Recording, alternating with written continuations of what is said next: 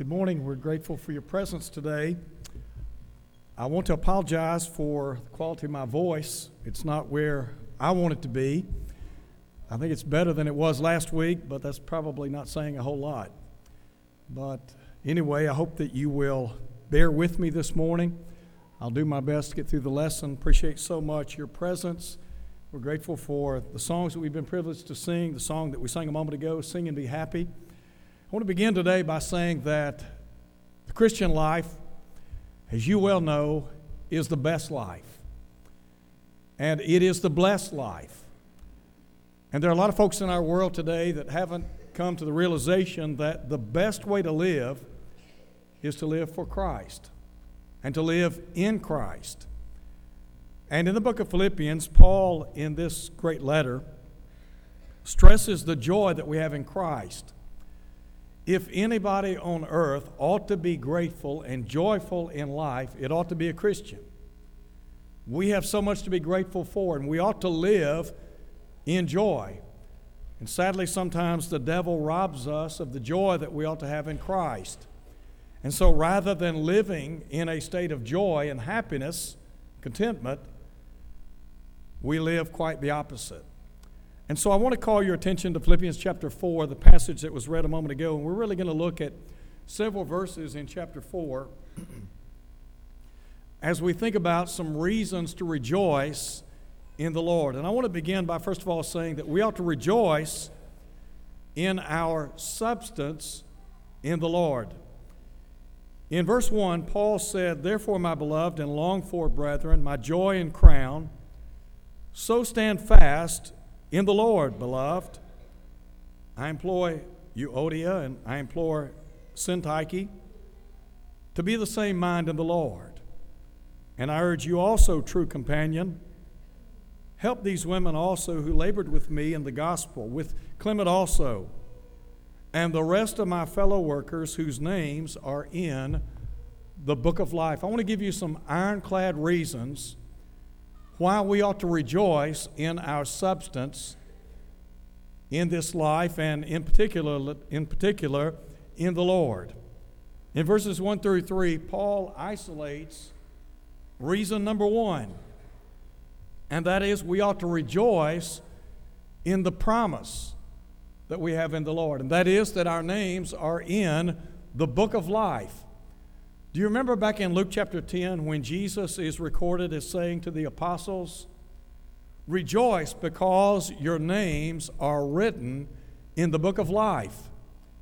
In Hebrews chapter 12, in verse 23, the writer addresses the general assembly and church of the firstborn. And then he said, Whose names are registered in heaven. Did you know that God has your name recorded? In the Lamb's Book of Life if you're one of his children. In Revelation chapter 20, Jesus is pictured as sitting upon the throne, of, and of course, the Lord's going to one day judge us. And John said, I saw the dead, the small and great, standing before the throne. And he said, The books were opened. And then he said, Another book was opened, which is the book of life. And so every child of God who is faithful to his cause, the promise is our names are recorded in that great book. And to know that if you're a Christian today, that your name is there. And nobody can take that from you. Nobody can remove your name from the Lamb's Book of Life. There's a second reason why we ought to rejoice. First, we rejoice in our promise in the Lord. But then, secondly, rejoice in the presence of the Lord. In verse 4, Paul said, Rejoice in the Lord always. Again, I will say, Rejoice. Now, you have to bear in mind that Paul is writing from a Roman prison. And the time is about AD 61 or 62, and this is one of three, or rather one of four, prison epistles. And Paul is chained to a Roman guard, and they were rotating those guards every four to six hours. And so Paul is writing to the church at Philippi, and he's saying, Look, I want you to rejoice. And I want you to rejoice always. And then look at verse 5. Let your gentleness or graciousness be known to all men. the Lord is at hand. What Paul is saying here is that the Lord is by our side. Don't you think that that afforded the Apostle Paul a great deal of comfort? To know that even though he might be isolated from people that were very close to him, he could rest in the assurance that God was near and that God is always by his people. The Hebrew writer said in Hebrews chapter 13, I will never leave you nor forsake you. You can take that to the bank. You can rest in the promise that God will never leave your side. Wherever you may be in life, the Lord is there. In Psalm 139, the psalmist talks about the omnipresence of God and his omniscience, the fact that he is ever present and all knowing. And he said, You know my, you know when I sit down, you know when I rise up. He said, You're acquainted with, with my thought from afar. He said, There's not a word on my tongue, but lo, O Lord, you know it all together. And so you think about wherever you are in life, God knows where you are, and God knows what you're thinking, doesn't He? When Paul wrote to Timothy in 2 Timothy chapter 4, and this would be some six years after he penned this epistle. Paul could say, At my first defense, no man stood with me, all men forsook me. He said, I pray God that it won't be laid to their charge. But he said, The Lord stood with me and strengthened me. So again, Paul, recognizing that God not only stood by him, but stood with him. There's a third, I think, great promise here, a great reason why we ought to rejoice. We rejoice in the promise that we have from the Lord. We rejoice in the presence of the Lord, and we rejoice in our prayers to the Lord. To know that when we pray to God in heaven, that He hears us. You think about the very creator of the world in which we live that this Creator has the time to listen to our prayers. Sometimes we talk about people that have important positions in the world in which we live. Some have so much responsibility, they don't have time to deal with everyone. To know that God, the Creator and Sustainer of this universe, has the time to listen to our prayers. Peter said, The eyes of the Lord are over the righteous, and his ears are open unto their prayers. Now, listen to what he says in verse 6 Be anxious for nothing. That's quite a statement, isn't it? Really, all he's saying is, Don't worry about anything. That typically hits home, doesn't it? And you think about things that we worry about in life. Could I ask you a question today? When it comes to worry, what do you find yourself worrying most about? The past, the present, or the future? What do you worry about? Do you worry about the past? You can't change the past, can you? Do you worry about the future? Can you control the future? No. Remember in Matthew chapter 6, verse 34, Jesus said, Take no thought for the morrow. I think really what he was saying is look, you have all you can take care of today. So, what we need to do is isolate the day, the time. In other words, live in the moment. Live every day, one day at a time. So, in verse 6, be anxious for nothing. But then, listen to him. But in everything, by prayer and supplication, with thanksgiving, let your requests be made known unto God. Is there anything that, that we can't pray to God about? Not one thing. Whatever is on your mind, whatever's on your heart, whatever burden, anxiety, whatever problem you may be wrestling with in life, the assurance is you can go to God in heaven, and number one, He will hear you. And number two, the assurance is He's going to be there to help, isn't He? As Peter said, cast all your care on him. Why? Because he cares for you. And so, Paul here is saying, look, you can rejoice because you have the privilege of prayer. Prayer is one of the great spiritual blessings afforded every child of God. And Paul said in Ephesians chapter 1 verse 3 that every spiritual blessing known to man is in Christ. And so we talk about being rich people. We're rich. We're rich in Christ because we have so much to be grateful for. And so, in this context, Paul is saying, look, you have a reason to rejoice. And that reason is because there is a God in heaven who cares about you, who loves you, and who is willing to listen to your prayers and be actively involved in your life. And so I guess the question is do you want God to be a part of your life on a daily basis? There is a fourth reason why we ought to rejoice in our substance, and that is Paul says we ought to rejoice in our peace in the Lord. Look at verse 7. Paul said, The peace of God, which surpasses all understanding, will guard your hearts and minds through Christ Jesus. The word guard there is a military term. And you think about the Lord God standing guard in your life. If you're a child of God, what Paul is saying is you enjoy the peace that passes all understanding. You have God's peace at work in your life. Are there times in life when the waters get rocky and life gets tough? Are there times in life when we are stressed out, maxed out? We have trials, tribulations, temptations, anxieties, worries? Yes. What Paul is saying is we have God standing guard, and thus we enjoy his peace. So, Paul said, Rejoice in your substance in the Lord. There's a second reason why we ought to rejoice.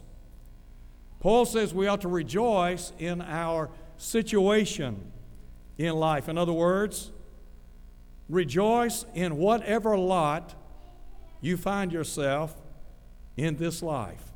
So listen to him in verse 10.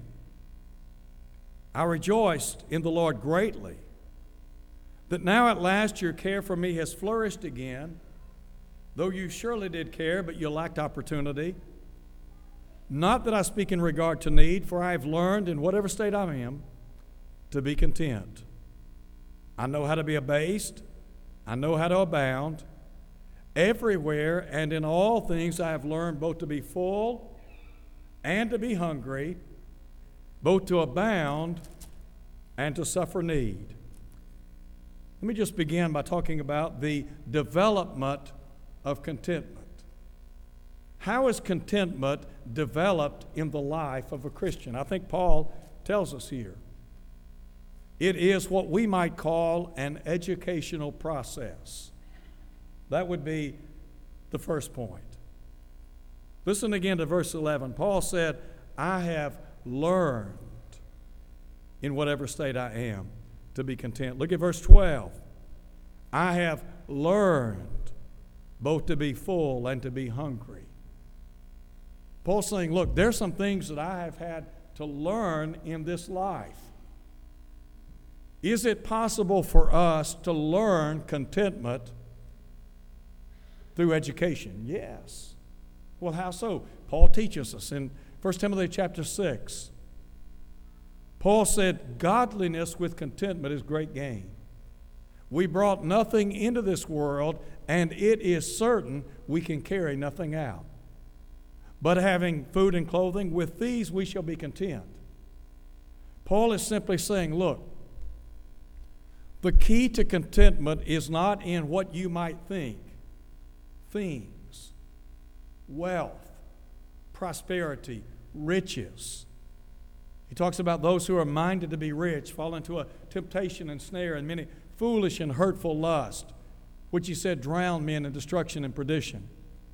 Do you remember the book of Ecclesiastes in chapter 5? Solomon makes a statement about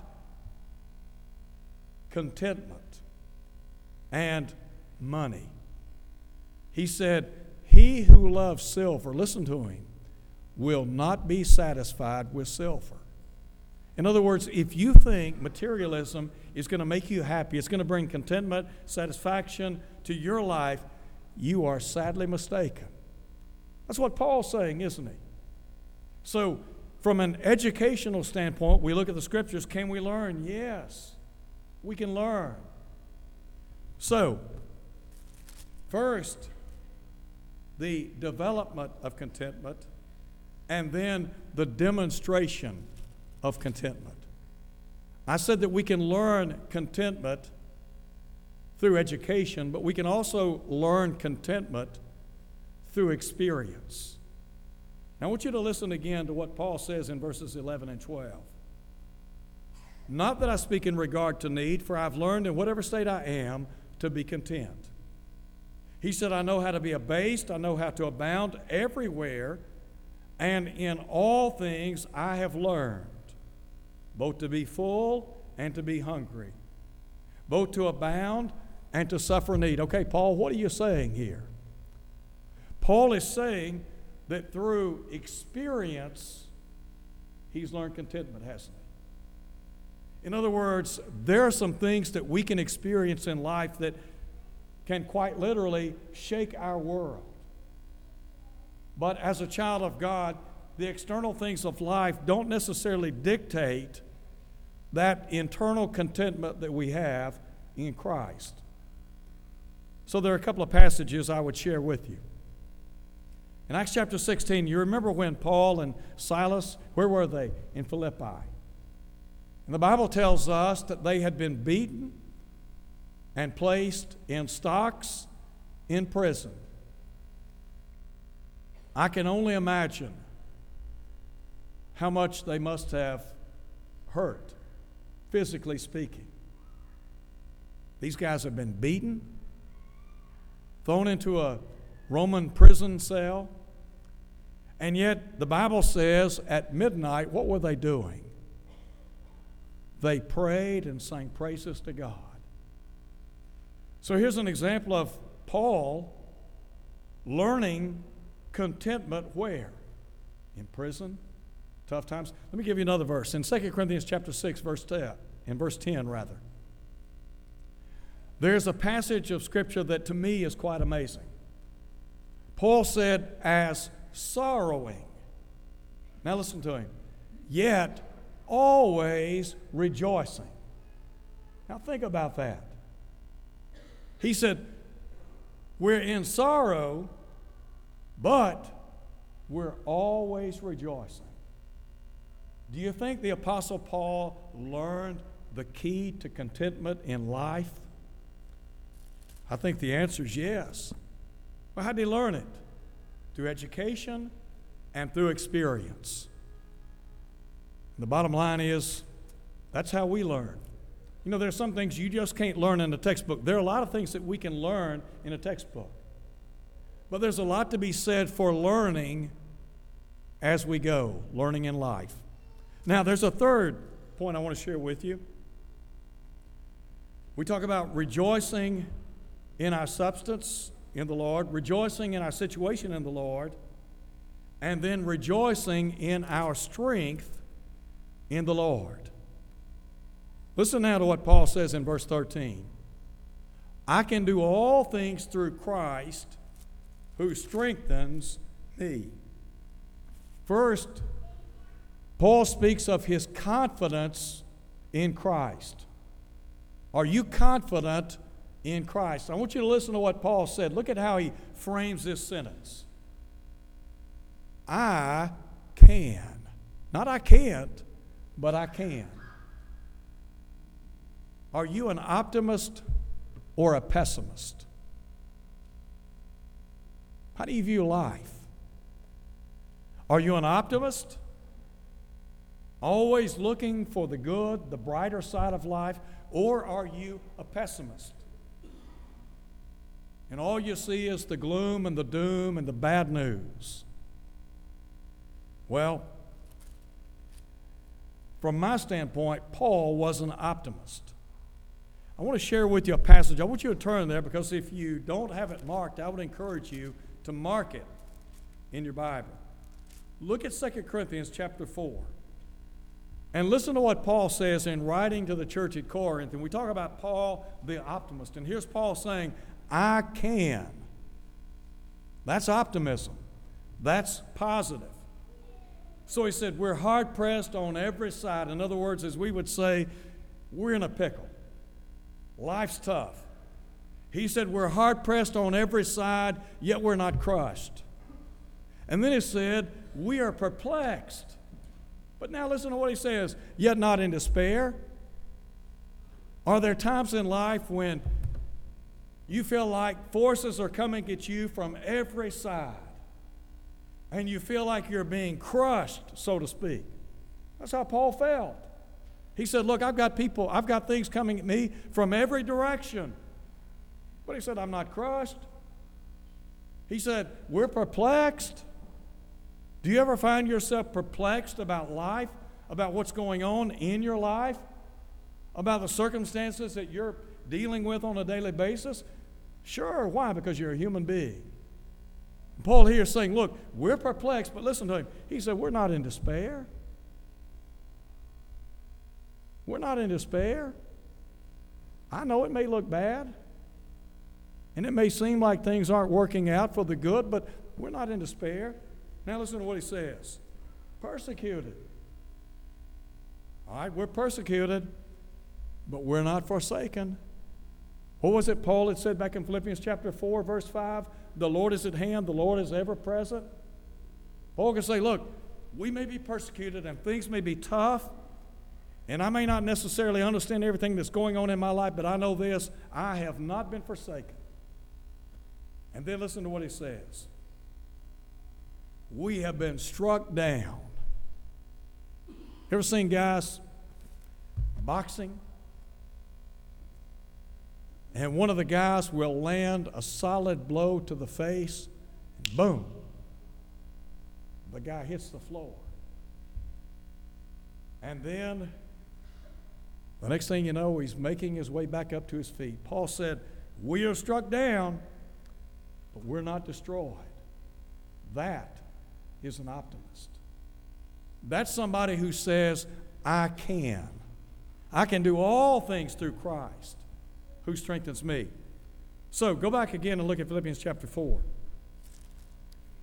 First, we think about his confidence in Christ and then his conquest in Christ. Paul said, I can do all things through Christ. That's the source of his strength, isn't it? Paul is saying, look, if you want to know what the source is of strength in my life, how I make it day by day, how I'm able to go on and fight on. Here it is it's Christ. And so, He is the source of my strength, and He is the supplier of my strength. I can do all things through Christ who strengthens me. Look at verse 19. And my God, that's personal, isn't it? Paul didn't say your God, he said my God. He said, My God shall supply all your need according to his riches in glory by Christ Jesus. How rich is the Lord? You remember what the psalmist said? The earth is the Lord's and the fullness thereof. Everything belongs to God. When we, when we think about rich, and we talk about people who are Batman rich, let me tell you, God is rich.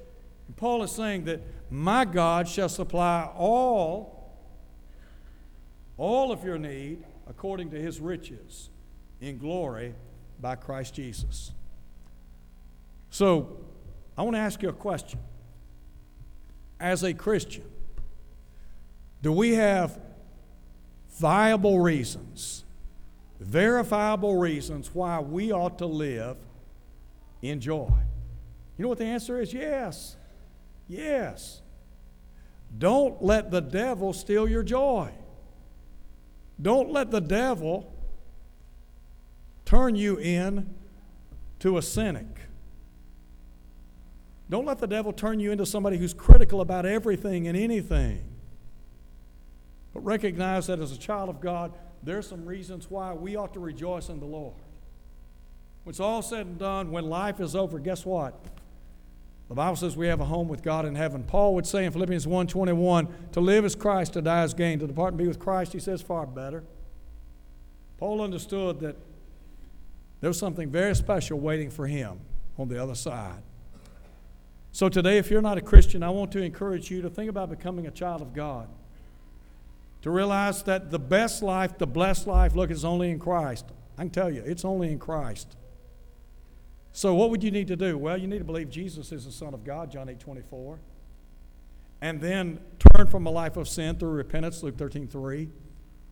Confess with your mouth what you believe in your heart that Jesus is the Son of God. And then be immersed in water so that all your sins can be washed away. When you do that, God not only forgives you of all sin, but He puts you in the church. And then just be faithful. And the promise is the crown of life. If you're here today, and maybe for whatever reason you've gone back into the world and you're not living in joy because you're not in Christ, you're not living like you ought to. Look, you can come home. You can be back among God's faithful people before we leave here today. Why not come home? Why not come back? Let us pray with you and for you, and God will abundantly pardon as we stand and sing.